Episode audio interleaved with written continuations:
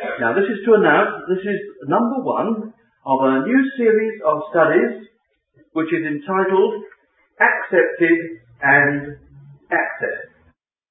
And as we generally read a portion of scripture together, and this portion is the first chapter of the letter to the Colossians, those who are listening on the tape, will they just turn off while we read this portion together? Colossians chapter 1.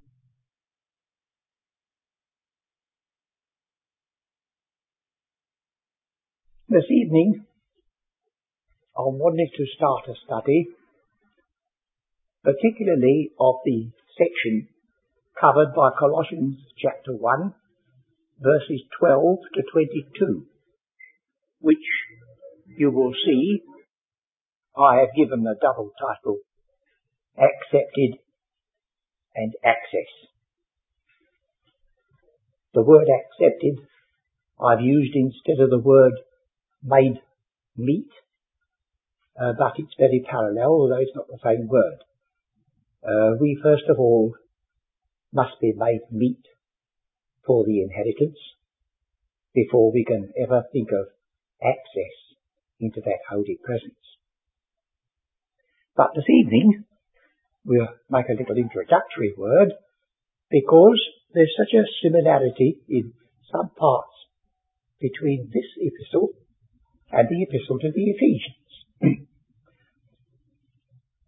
if you uh, notice, the epistle to the Ephesians opens with a statement, a revelation of a new calling. Then it follows, now seeing that this is true, uh, I pray for you that you may know the hope of this calling, and so on. But Colossians goes the other way round. It gives you first of all a prayer and leads up to a similar declaration of the high calling which we have in Christ. And I think this is worthwhile noticing. You see, we are not all built the same way.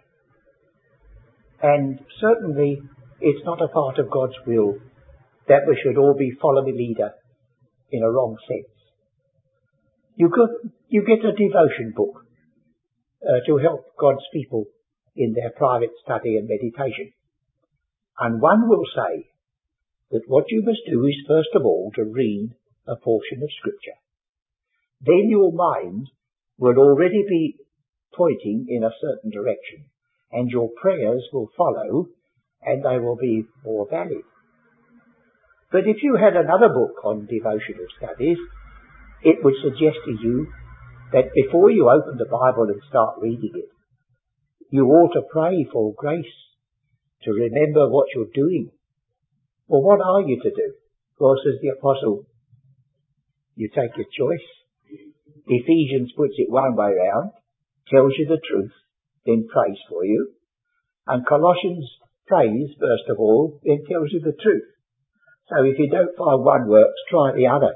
And possibly they, they, uh, they fit different frames of mind, different times, different reasons why.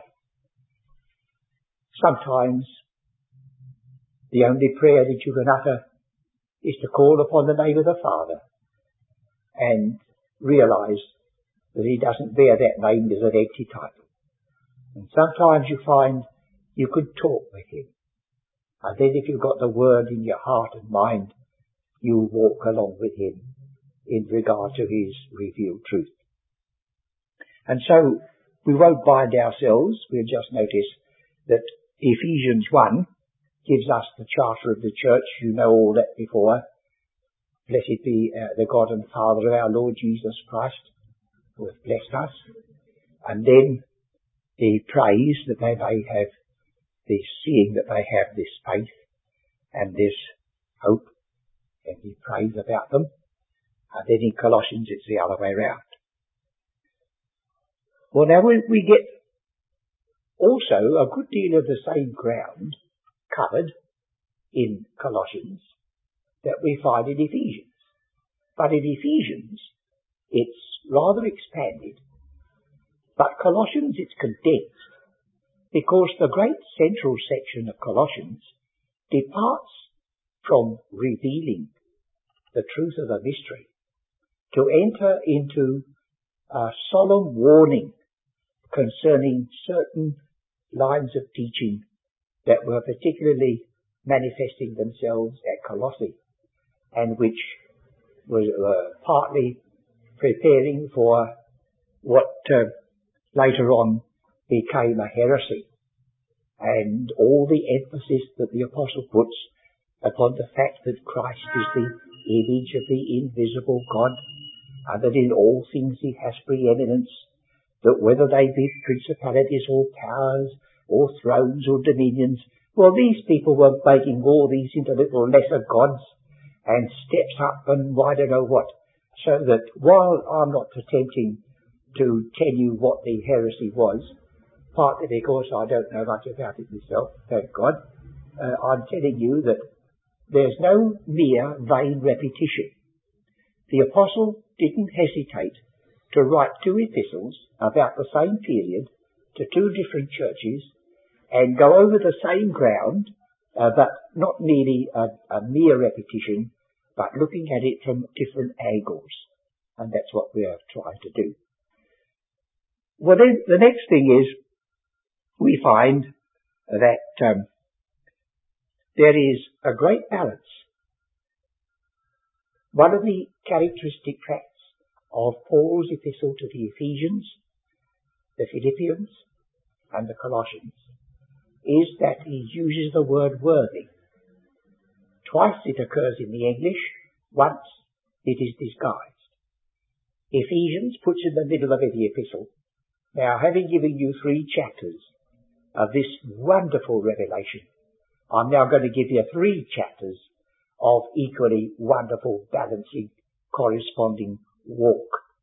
I now pray that you may walk worthy. But he doesn't leave it to the middle of Colossians to say that in this, this epistle.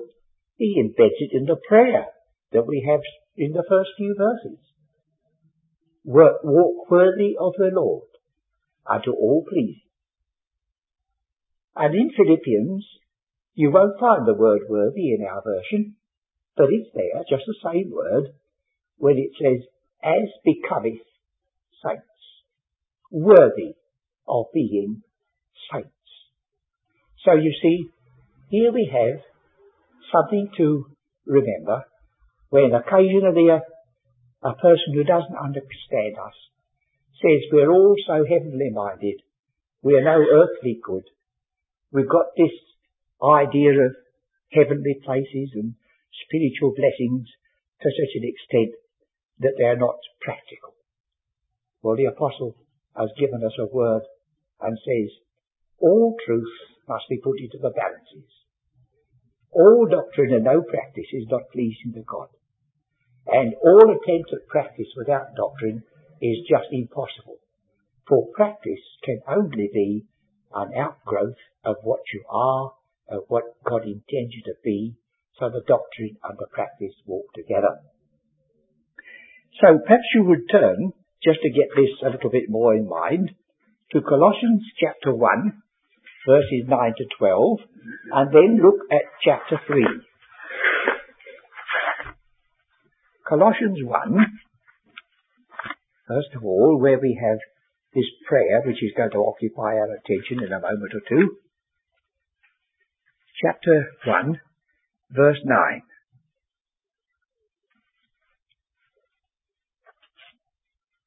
For this cause we also, since the day we heard it, do not cease to pray for you, and to desire that ye might be filled with the knowledge of his will in all wisdom and spiritual understanding, that ye might walk worthy of the Lord unto all pleasing, being fruitful in every good work, and increasing in the knowledge of God, strengthened with all might according to his glorious power, unto all patience and long suffering with joyfulness. That's his prayer. And he goes on to give thanks, which introduces the fact of being made meet. Well, now the balancing passage to that is chapter 3, 16, where you find this is being echoed in the question of practice. Let the word of God, Christ dwell in you richly in all wisdom. You see the words? Teaching and admonishing one another in psalms and hymns and spiritual songs, singing with grace in your hearts to the Lord. And whatsoever ye do in word or deed, do all in the name of the Lord Jesus, giving thanks to God and the Father by him. And then it goes on right through to chapter 4, verse 1. So that there is a stress in both of these epistles that this high calling, this wonderful spiritual truth, can be brought right home to husbands and wives and parents and children and servants and masters. So that in a sense, uh, it practically covers the whole of one's experimental life. Or then with regard to the actual prayer itself, you will notice on the uh, little chart that you have with you with this uh, this uh, study that I've set out the prayer. First of all, the object in verse 9. His prayer is that you might be filled. And this is one of the key words of these great epistles. Filled. Uh, and later on, he brings it to another issue, verse 28, whom we preach, warning every man and teaching every man in all wisdom, that we may present every man perfect in Christ Jesus. No half measures about the desires of this man, that you may be filled, and that you may be presented perfect, and that you may be complete. So we have the object. You will notice the word hina, H-I-N-A. Well, don't be stumbled over that. It's a little word which is of very great importance, and it means this is the object we have in view. My prayer is, with this object, that you may be filled. And then at the verse 12, he says, and this is where I wanted to end. And what a wonderful thought. With joy.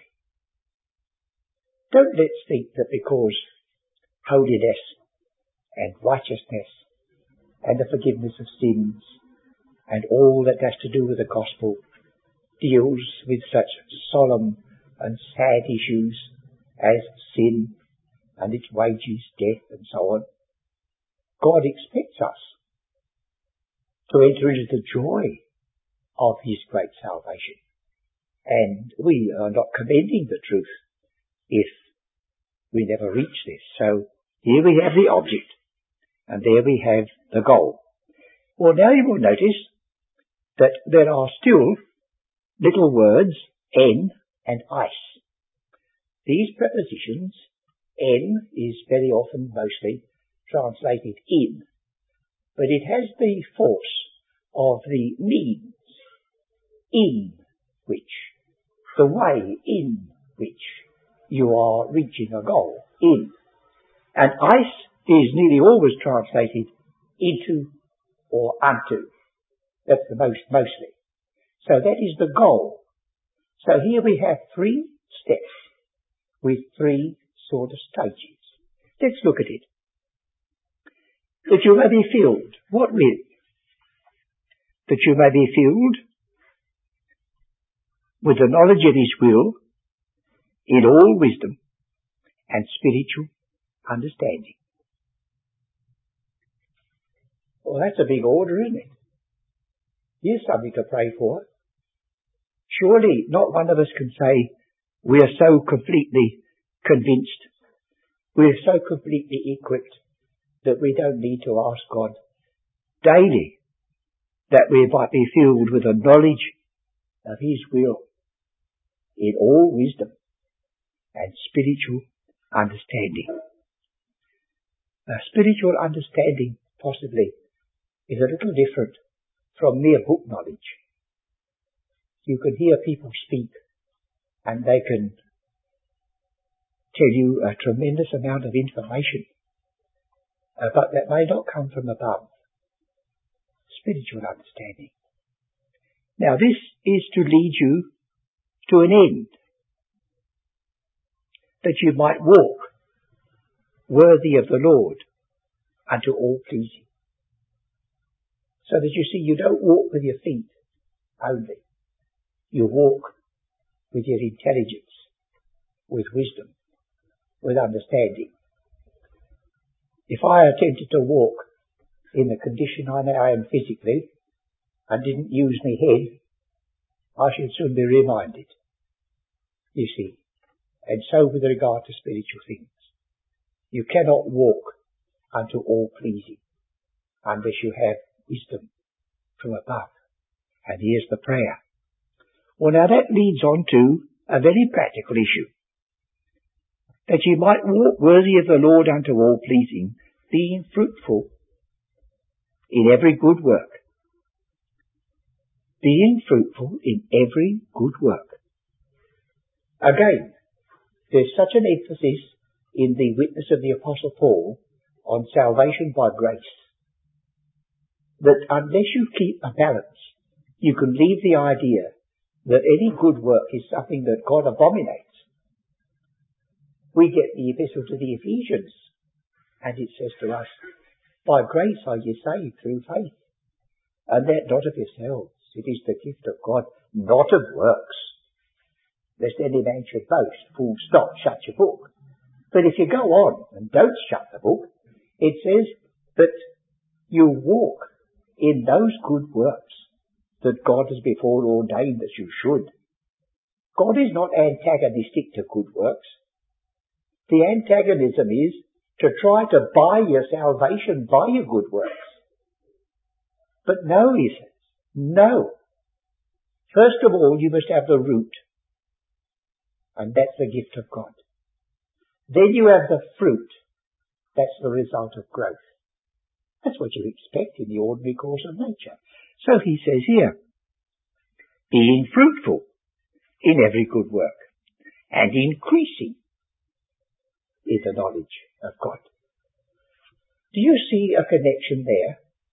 That you can hinder your knowledge of God by failure to have these good works. They have their place.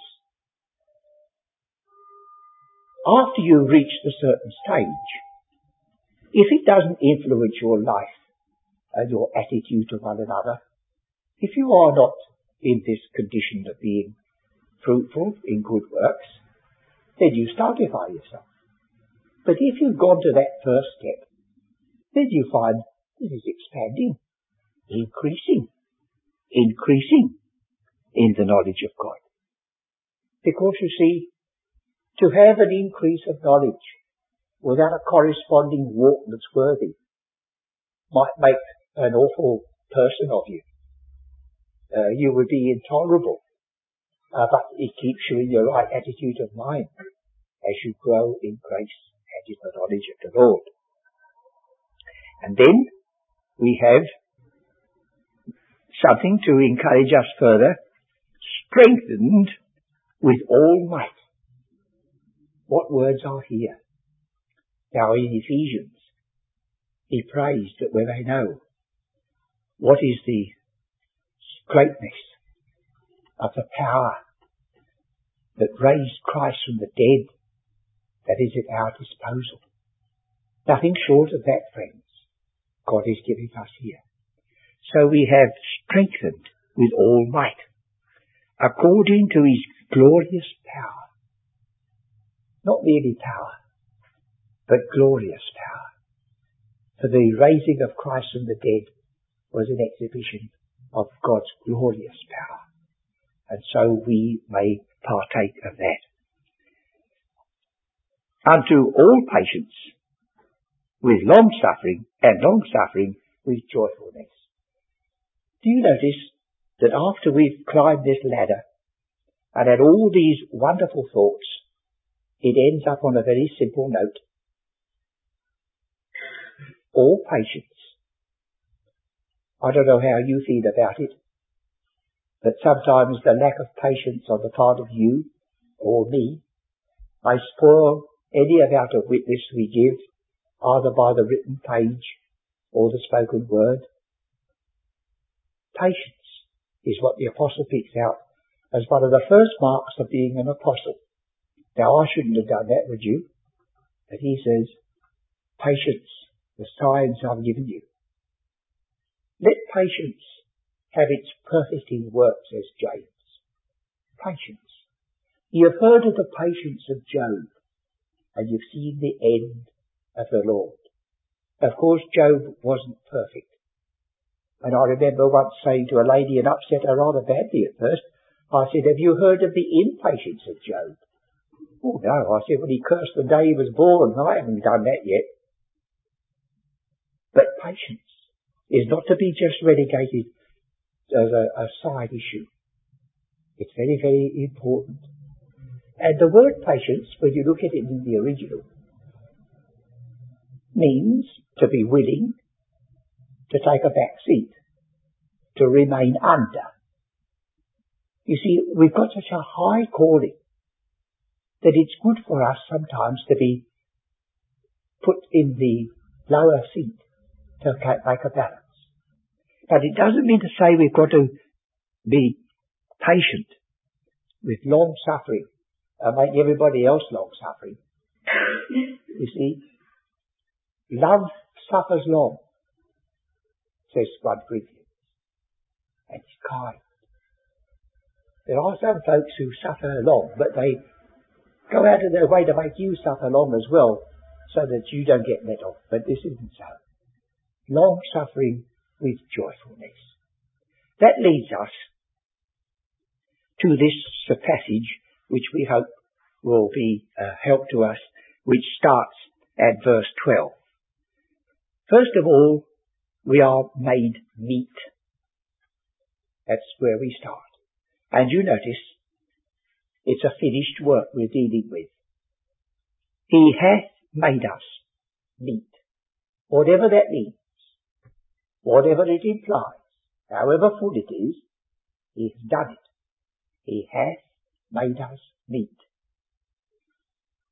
We, we move a stage further, and it says, Who hath delivered us? He has done it. Isn't it a wonderful thought to think that in this world, dominated as it is by sin and by evil, with all the threats that are uh, developing around us, both physically and socially and nationally, that we have been delivered from the authority of darkness. We once were held in his thrall, but not now. He has done so. We are already his children and under his care.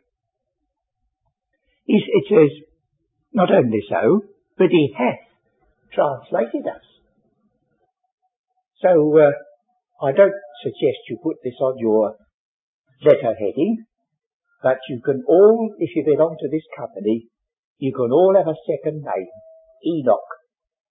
Enoch. I don't know whether you want to be called Enoch. I don't know what it sounds like. Charles Enoch Welch. I don't know. But every one of us that belong to this calling have been translated. And it says about Enoch that they couldn't find him. But he was not. And so Colossians says, why? As though living in this world, are you subject to ordinances? Which you say, I am living in this world. In one sense you are, but like Enoch you're not, you're gone. You belong to another world. You come under another system of laws. You walk with God. It says of Enoch that he walked with God and pleased God. And God took him.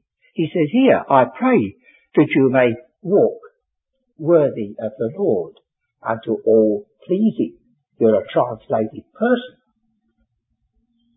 So you see, it helps us sometimes to throw back to these earlier typical uh, passages. And then after a wonderful piece which emphasizes the place of Christ in the scheme of things, the fullness in Him, we have in verse 20, He has made peace. Not that He will make peace, He's done it. He having made peace by the blood of His cross. Uh, one that I've missed out, which I ought not to have done, was verse 14. In whom we have redemption through His blood, even the forgiveness of sins. We have redemption. Now you know there's a certain attitude of mind among some of God's people that say it was all very well in primitive times for people like people of Israel to have to offer sacrifices and shed blood. But we are beyond that now. And they cease to preach it. And they cease to believe it. But there's one thing that you might notice if you've never noticed it before.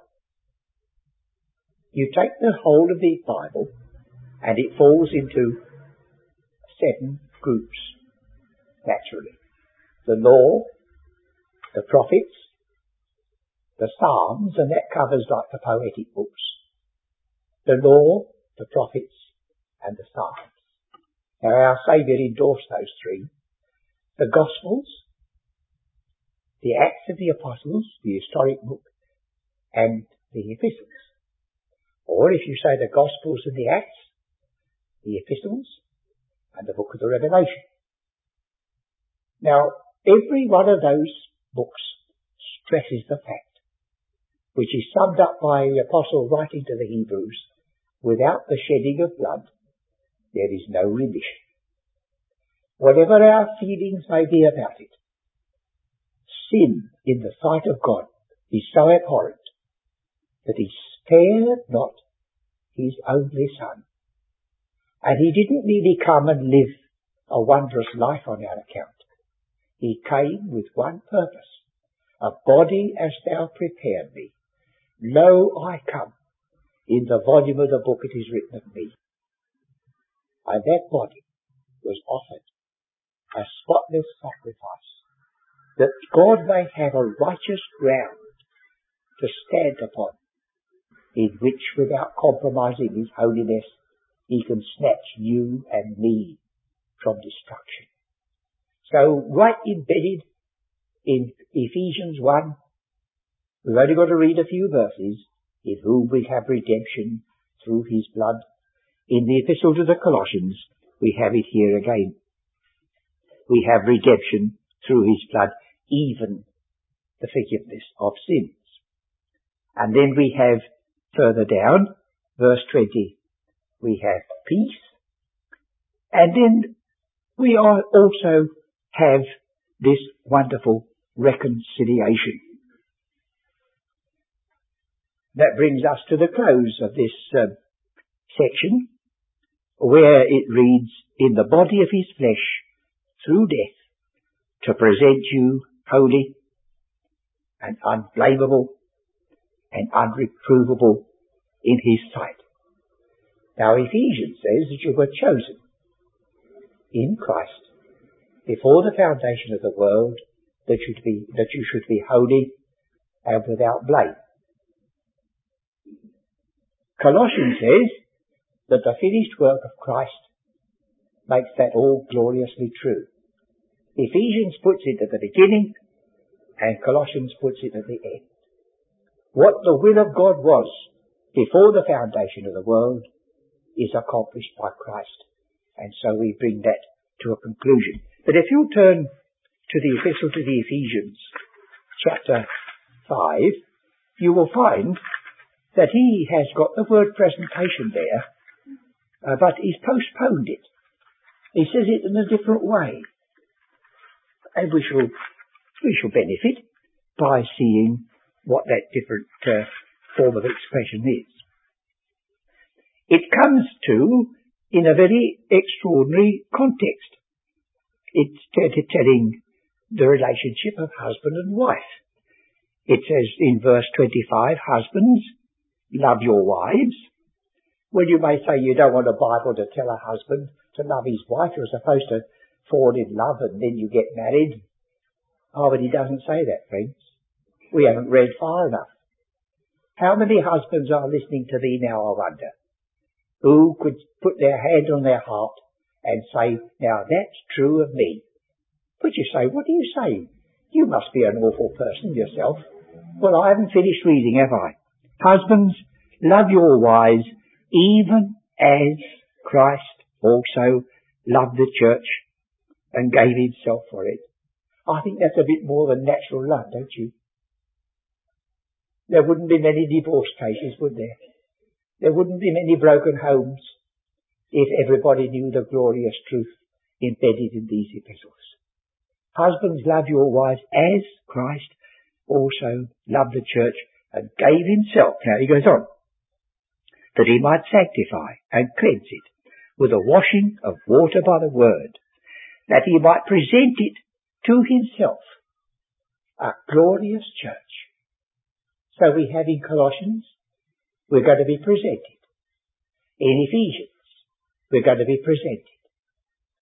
What a day that will be. What a climax that will be. To be taken by the hand and presented by our Redeemer to the Father.